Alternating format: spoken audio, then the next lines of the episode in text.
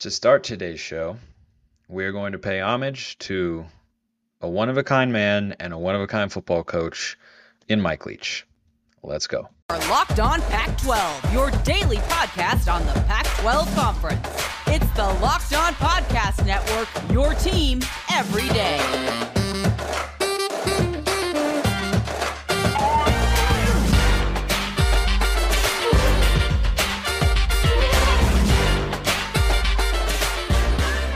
Welcome, everybody, to another episode of Locked On Pac 12. I'm your host, Spencer McLaughlin. Thank you so much for making this your first listen or your first view of the day. Part of the Locked On Podcast Network, your number one source to stay up to date with our beloved Conference of Champions, wherever you listen to or watch this show. Please continue to like, comment, subscribe wherever you listen to or watch it. Thank you to everybody who has done so already. And just a thank you into the ether to Mike Leach for everything. I mean, when you think about coaches in college football who go beyond just the games that they coach, Mike Leach is that. Mike, Mike Leach is 100%, 100% that in more ways than one. And his coaching tree is still felt in the Pac 12. Sonny Dykes was the coach at Cal.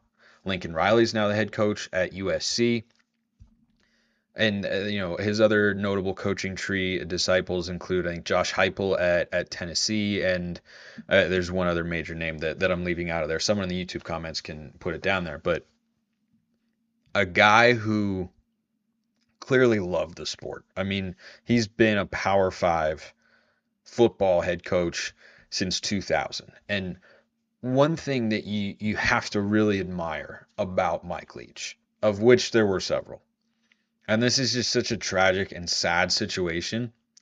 I thought about whether or not to come on here and, and talk about it because he hasn't coached in the Pac 12 for a few years, but he left an imprint on the Pac 12. He left an imprint on Washington State. I think Cougar fans know and appreciate that, and I'll, and I'll get to that. But looking at his career holistically, when you go into an industry that is as competitive, as difficult, and as driven as college football. You either have to be really good at what you what you do or you have to have some new ideas. And Mike Leach fell into a little bit of both of those categories, but especially the new ideas one. And when you're going in into an industry like Mike Leach was that is so rooted in tradition and you know long tenured coaches and you know guys who have have the requisite experience to succeed. And it's hard to just show up and start winning a, as a coach. Anytime and Chip Kelly went through this when when he first got to Oregon as well as the head coach anytime you introduce new ideas new concepts that are challenging what the old heads know to be true, you are going to inevitably face some pushback. And Mike Leach didn't care because he knew as a football's football guy that what he was doing could work, and it did. There are so few, I mean, so few head coaches who have been at the Power Five level since 2000 that have a record well over 500 as Mike Leach did. And he didn't do it at traditional powers. He was at Mississippi State. He was at Washington State. He was at Texas Tech. And I admire a guy who is willing to sink his teeth in to whatever opportunity he has and want to make it the best he can possibly be. And I remember one of the most iconic college football scenes of the last 20 plus years Texas Tech beating Texas. Graham Harrell and Michael Crabtree on the sideline. Brent Musburger on the call. I remember it vividly. I remember the call vividly. I remember exactly where I was. And Mike Leach was the lead conductor in that symphony of events.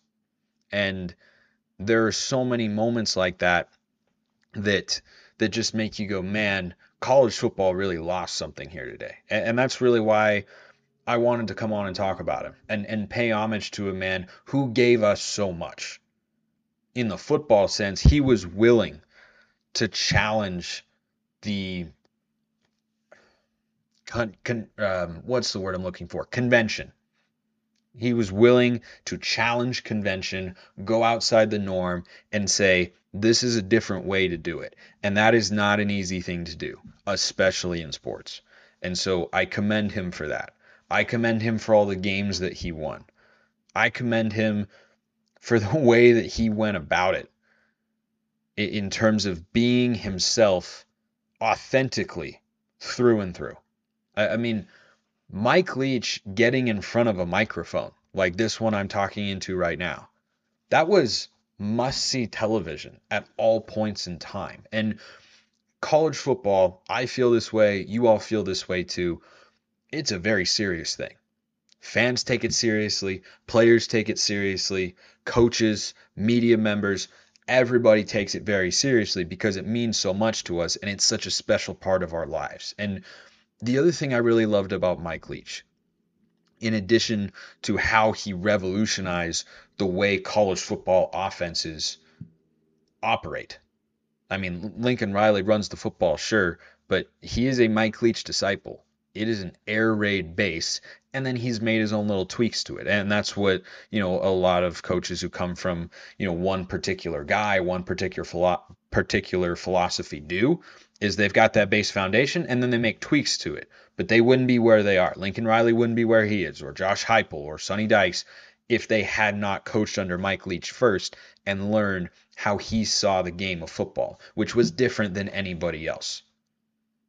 And that that is a revolutionary component. But I, I got sidetracked here. The point I want to make is he went through something that is so serious and so you know involved for for all of us fans emotionally and can get so so tense and so fraught and so chaotic and whatnot and did it ever seem like he wasn't enjoying what he was doing I, I mean how else can you describe a guy who goes and gives you these just incredible just incredible sound bites like just there are so many iconic ones. My personal favorite is the wedding advice he gives to the reporter while he was at Washington State.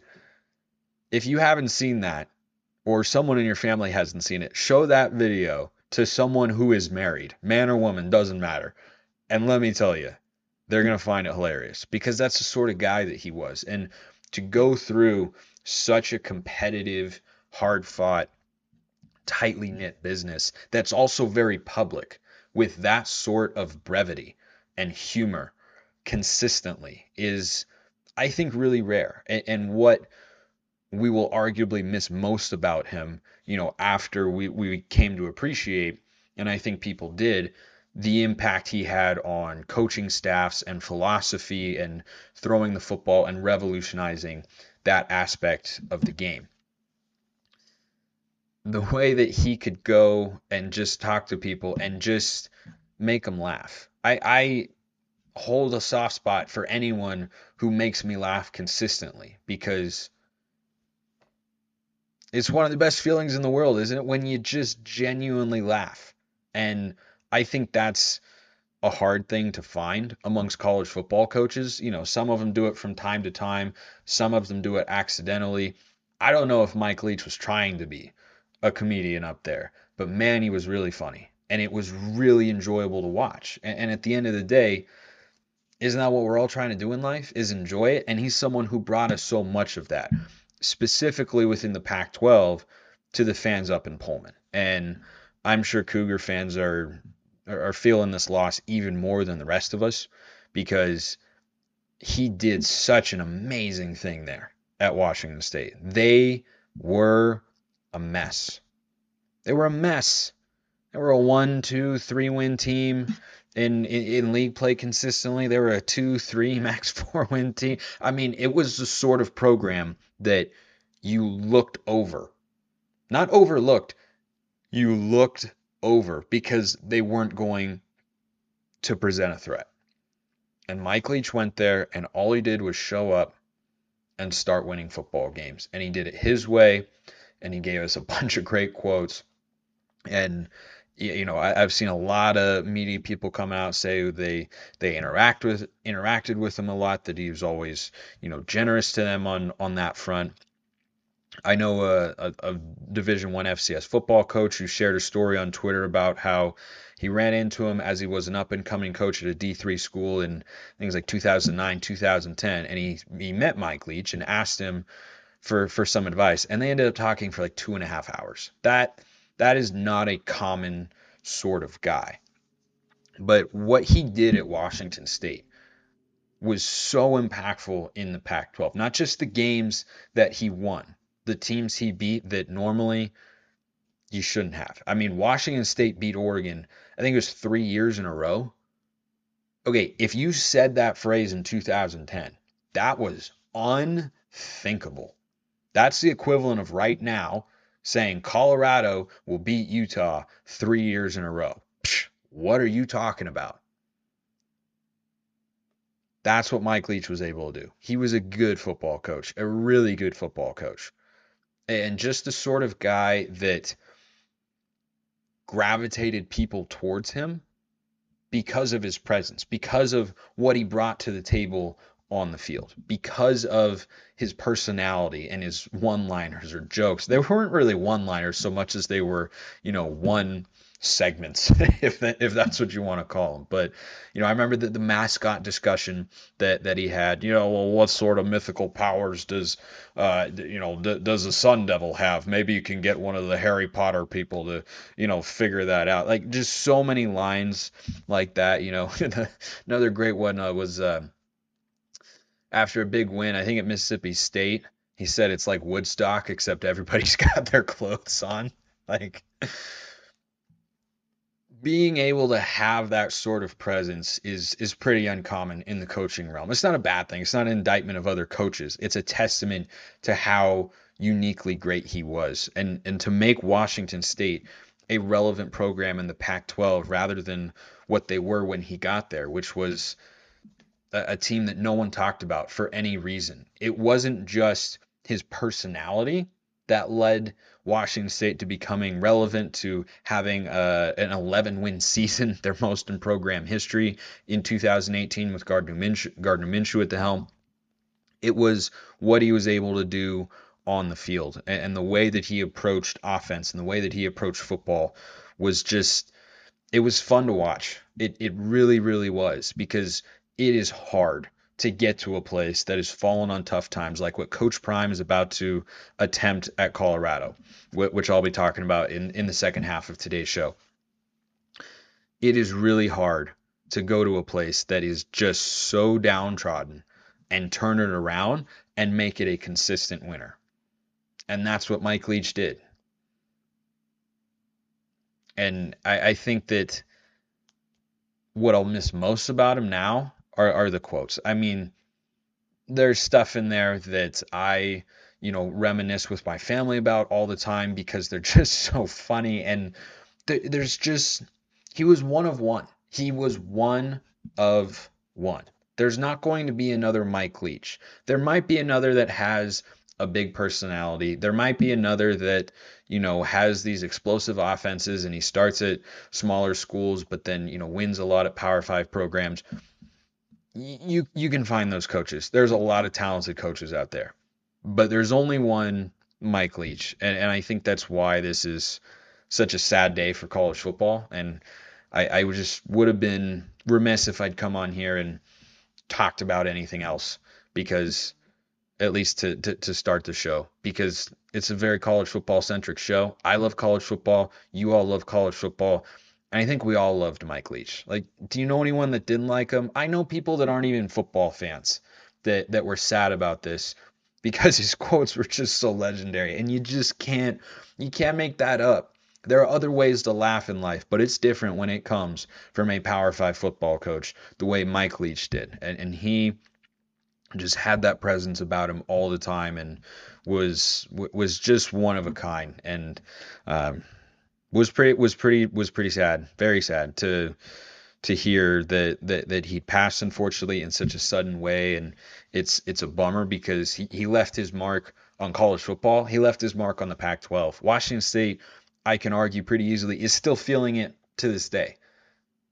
I mean, if it had been a different hire, someone other than Mike Leach, when when they hired him, I think that was in 2011 ish, 13, I don't know, somewhere somewhere in there, early 2010s.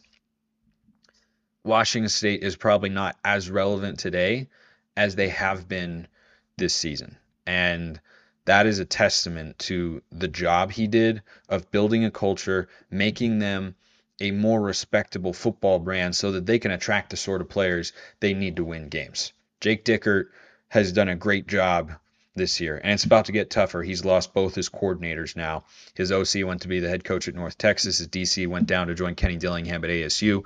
But none of that is possible if there isn't a foundation. And that's what makes some jobs in college football tough is there's no foundation, so it's tough to get attention, it's tough to get in big TV spots, it's tough to get recruits, and it's especially tough up in Pullman, Washington. But it's a lot easier. Not easy, but easier for for Jake Dickert now because of the job that Mike Leach did. I mean, he went up and won 11 games in Pullman. I think Dickert's a really good coach. I don't know when they can win 11 games again. That is a really, really hard thing to do. And, you know, I think that year was reminiscent of what he had in 2009 at Texas Tech when they went 11 and 1 and you know didn't get a chance in the championship game and that's you know a whole other uh, or, ordeal and such and you know what would it have looked like if there'd been a playoff and i'm sure people have that question and such but he did a lot of great things as a football coach with his with his unique approach to the game of football he did a lot of great things building that community and that culture up in Pullman. I know that he is revered up there because he didn't just win a lot of games, he stuck around for a long, long time. He wanted to build something, and he did.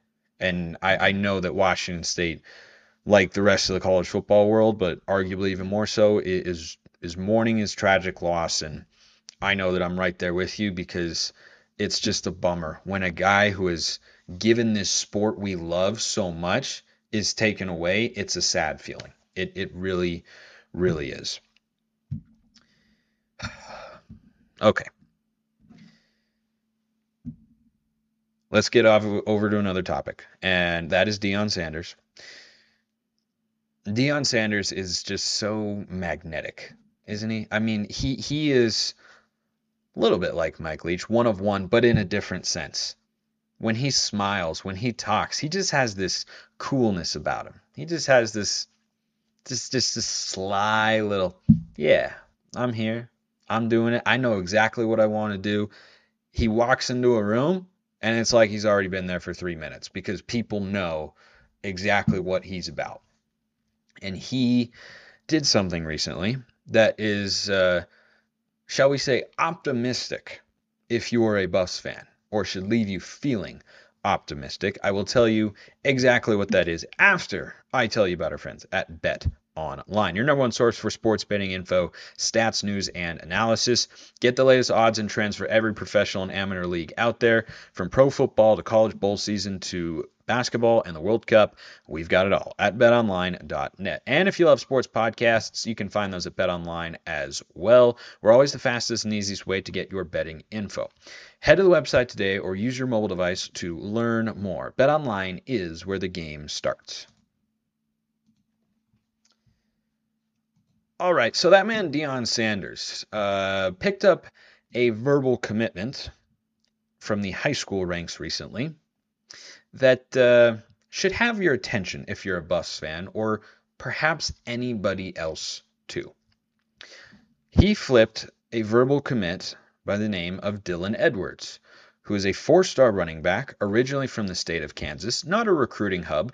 He was, however, the Gatorade Player of the Year in Kansas. He's a top 10 running back in the 2023 recruiting cycle. Yes, I said 2023 recruiting cycle. This could be a guy who puts his name on a piece of paper in ink committing to Coach Prime and the Buffs in about a week depending on when you listen to this. He's 5'9, 165 pounds, all purpose kind of guy. He said he wants to be, quote, the best all purpose player in the country We'll see if Coach Prime and the offense that that they're able to cook up there in Boulder allows him to do that. They'll certainly have to be better than what they were this year. Spoiler, I suspect they will be. He tallied 1,900 yards and 32 touchdowns this year, uh, en route to being the Gatorade Player of the Year in Kansas. And he instantly becomes the highest rated player in the 2023 recruiting cycle for the Buffs.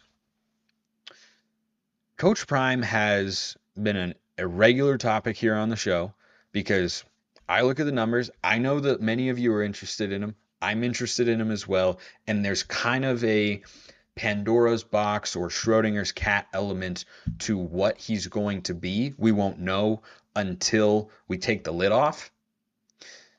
But you're starting to see little bits of cracks of what he could potentially do. And if he is able to go get not just a player of this caliber, a player of this caliber who was verbally committed elsewhere, it has to give you premonitions about what he could be down the road as a recruiter, what sort of talent he can actually bring in to Colorado. Because most of us, myself included, expect him to raise the recruiting profile of Colorado. But the question of how high can they go, nobody definitively knows the answer. Buffs fans would probably tell you he could get top 10 nationally. Coach Prime doubters and haters would probably say he won't even crack the top 30. It's Colorado. I'm here to tell you that someone who this late in the cycle, in the 2023, this is not a 2024 class. Oh, by the way, he uh, flipped a 2025 four-star wideout from Texas A&M. Now that's way down the line, but a testament to the caliber of player he's expecting to be able to attract as the head coach of Colorado the fact that this late in the cycle, this close to the early signing period, he was able to flip this guy not from some random school, but from one of the best programs in the country in Notre Dame on the recruiting front this year and a big brand who went 8 and 4 this year and it felt like a dud. Can you imagine if Colorado went 8 and 4 in year 1?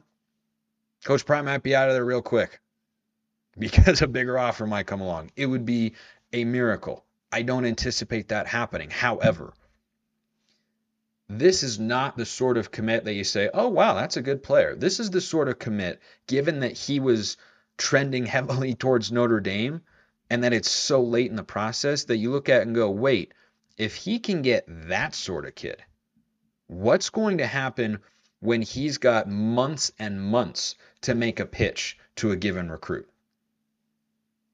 And this is a very encouraging first step if you're a Colorado fan. Because the biggest thing Colorado needs, even more than a schematical improvement, is they need talent. The roster is really lacking in basically every position group.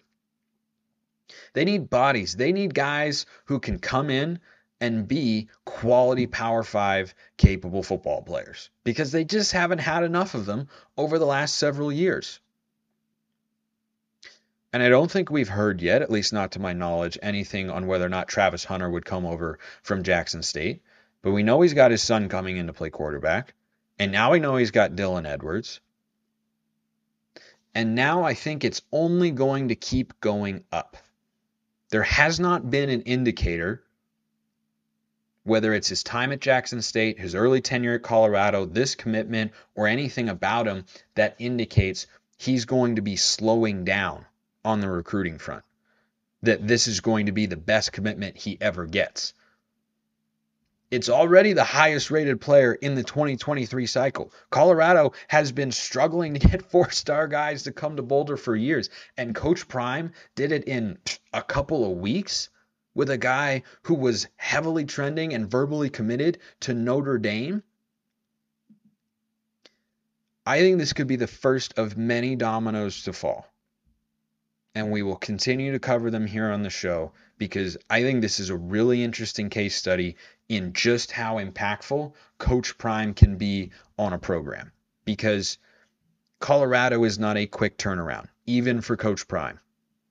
but just how quick it can be will depend on the sort of talent he brings in and what results they can deliver next year. Their schedule is fascinating. They've got TCU again. That is going to get a fat number in the college football world. I think it'll be on ESPN again. It was this year. I think ESPN's licking their chops of putting Coach Prime's first game as a Buffs head coach against a team coming off of a college football playoff appearance, maybe a national championship appearance if they're able to beat Michigan. I tell you what, that is college football galore. That is really quality stuff, and this is a really quality get for Deion Sanders. It's less about the player himself, who has the potential to be a really good player for the Colorado offense. It's more about what it could mean for the Buffs going forward. Appreciate everyone listening. I will see you next time. Rest easy, Coach Leach, and have a wonderful rest of your day.